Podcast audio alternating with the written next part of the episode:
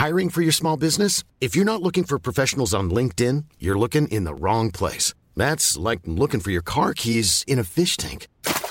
LinkedIn helps you hire professionals you can't find anywhere else, even those who aren't actively searching for a new job but might be open to the perfect role. In a given month, over 70% of LinkedIn users don't even visit other leading job sites. So start looking in the right place. With LinkedIn, you can hire professionals like a professional. Post your free job on linkedin.com slash people today.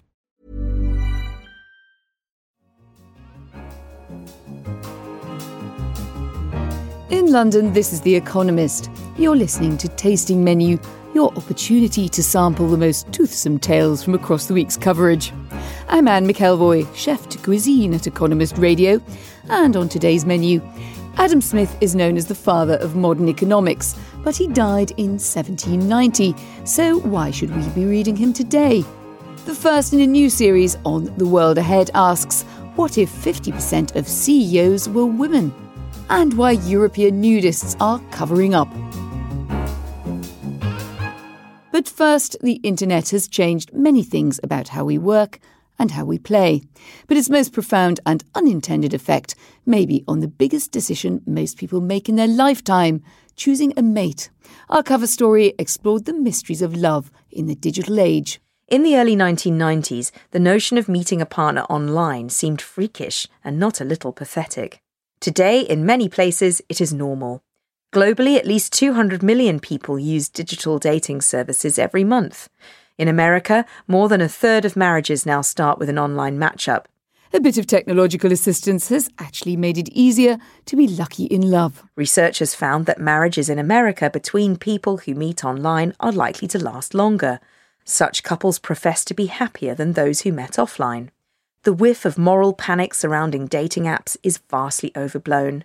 Precious little evidence exists to show that opportunities online are encouraging infidelity. But the impact of this massive social experiment is only just becoming visible. Evidence suggests that the internet is boosting interracial marriages by bypassing homogenous social groups.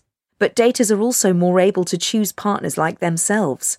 Assortative mating, the process whereby people with similar education levels and incomes pair up, already shoulders some of the blame for income inequality. And though you may decide to swipe left or right, the choice isn't as free as it seems. Now, enormous numbers of people rely on a few companies to meet their mate. That hands a small number of coders tweaking the algorithms that determine who sees whom across the virtual bar tremendous power to engineer mating outcomes. In authoritarian societies, especially, the prospect of algorithmically arranged marriages ought to cause some disquiet. But we argued the modern way of love is more often for better than for worse. Digital dating offers millions of people a more efficient way to find a good mate. That is something to love. To find out about how the way we couple up is changing more than just our love lives, read the briefing in this week's Economist. And if you haven't already, subscribe. Do go to economist.com slash radio offer. 12 issues for $12 or £12. You could even share it with a mate. Now, the online shopping revolution is old news. It's become normal to order clothes and shoes to be delivered to your door. But for years, the industry has been stuck on a critical problem. What if it doesn't fit? Some offer free returns at huge cost to themselves. Now, though, a Japanese company may have hit on the solution, as a piece in our business section explained.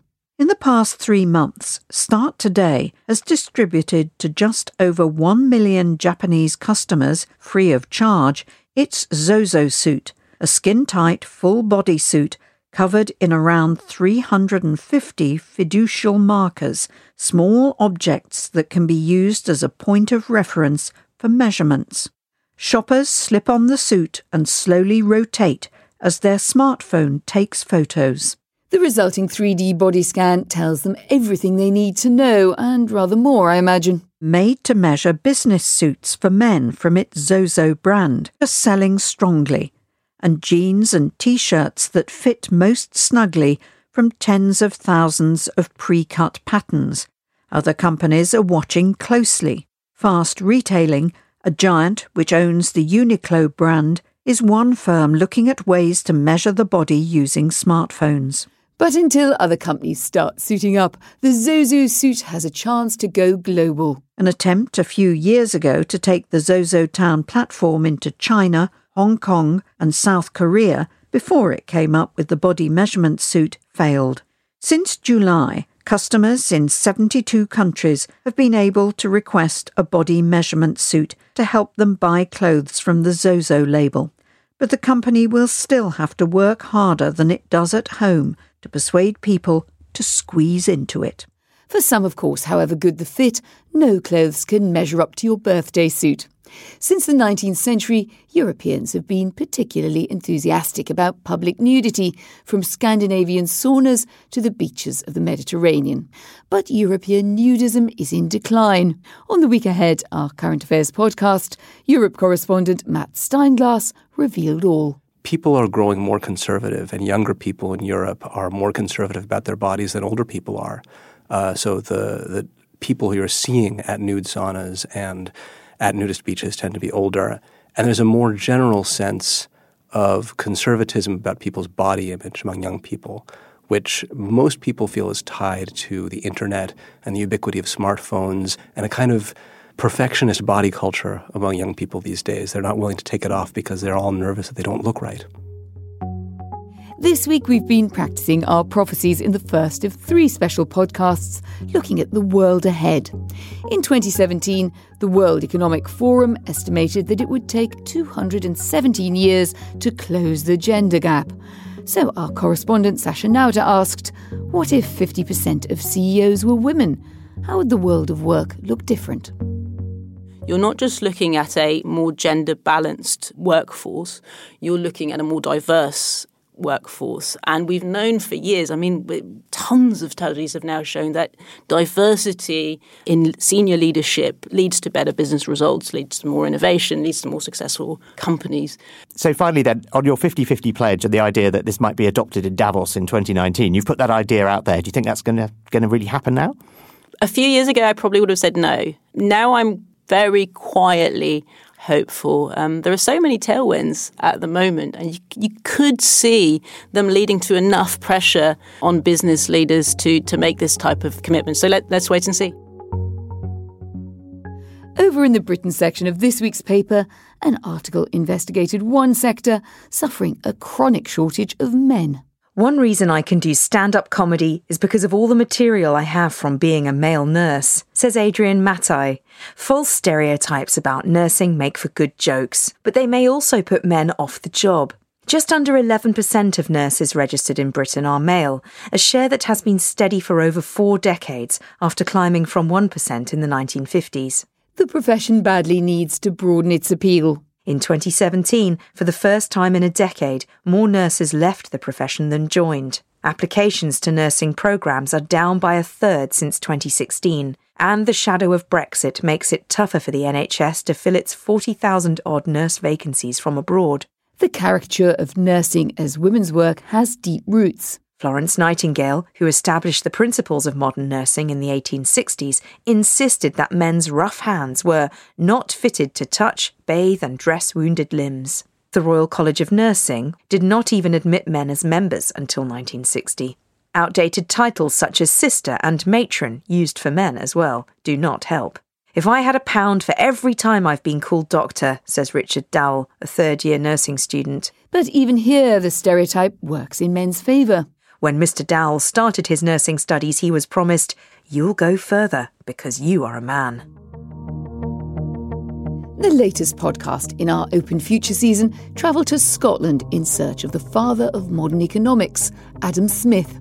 In The Wealth of Nations, he championed free trade and open markets, but it was published in 1776. Heather McGregor, the Dean of Edinburgh Business School, explained why we should still be reading Smith today.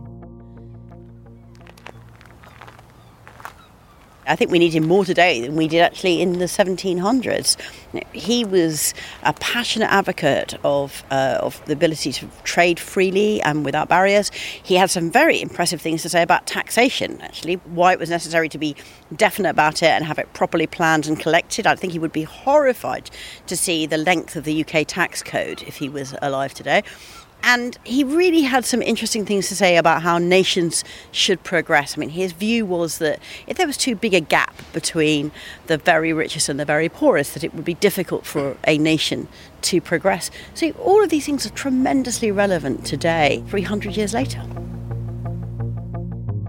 And finally, to our books and arts section. A lot has changed in Turkey in the last few years. Only a decade ago, the country was fast becoming the hip new darling of the art world.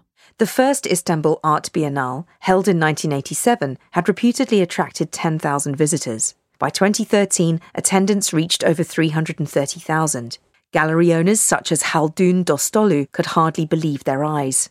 Things I could not imagine were happening, he says. Tate Modern was knocking on my door. Istanbul was becoming a magnet for Europe. But as President Erdogan clamped down on political dissent, things started to unravel. According to one study, some 12,000 millionaires, including several big collectors, have recently left Turkey. A currency crisis that has seen the Turkish lira lose about 40% of its value against the dollar since the start of this year is bound to force others to tighten their belts.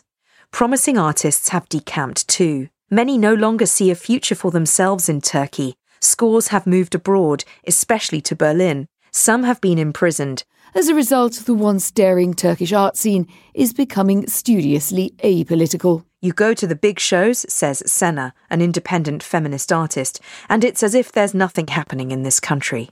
A gallery owner says he is anxious about displaying a piece featuring a nude woman at an upcoming fair. Five years ago, I would never get nervous about criticising Erdogan, the army, or the police, says Hasan Özgür Top, a young artist. Now I have to think twice or three times about the price I might have to pay. That's the end of this week's tasting menu. But as ever, you can find more of all of these and other stories at economist.com or from Economist Radio on your podcast app. And if you like what we do or you have suggestions for how we could do it even better, leave us a review. We'd love to hear from you. And do rate us on iTunes. I'm Anne McElvoy in London. This is The Economist.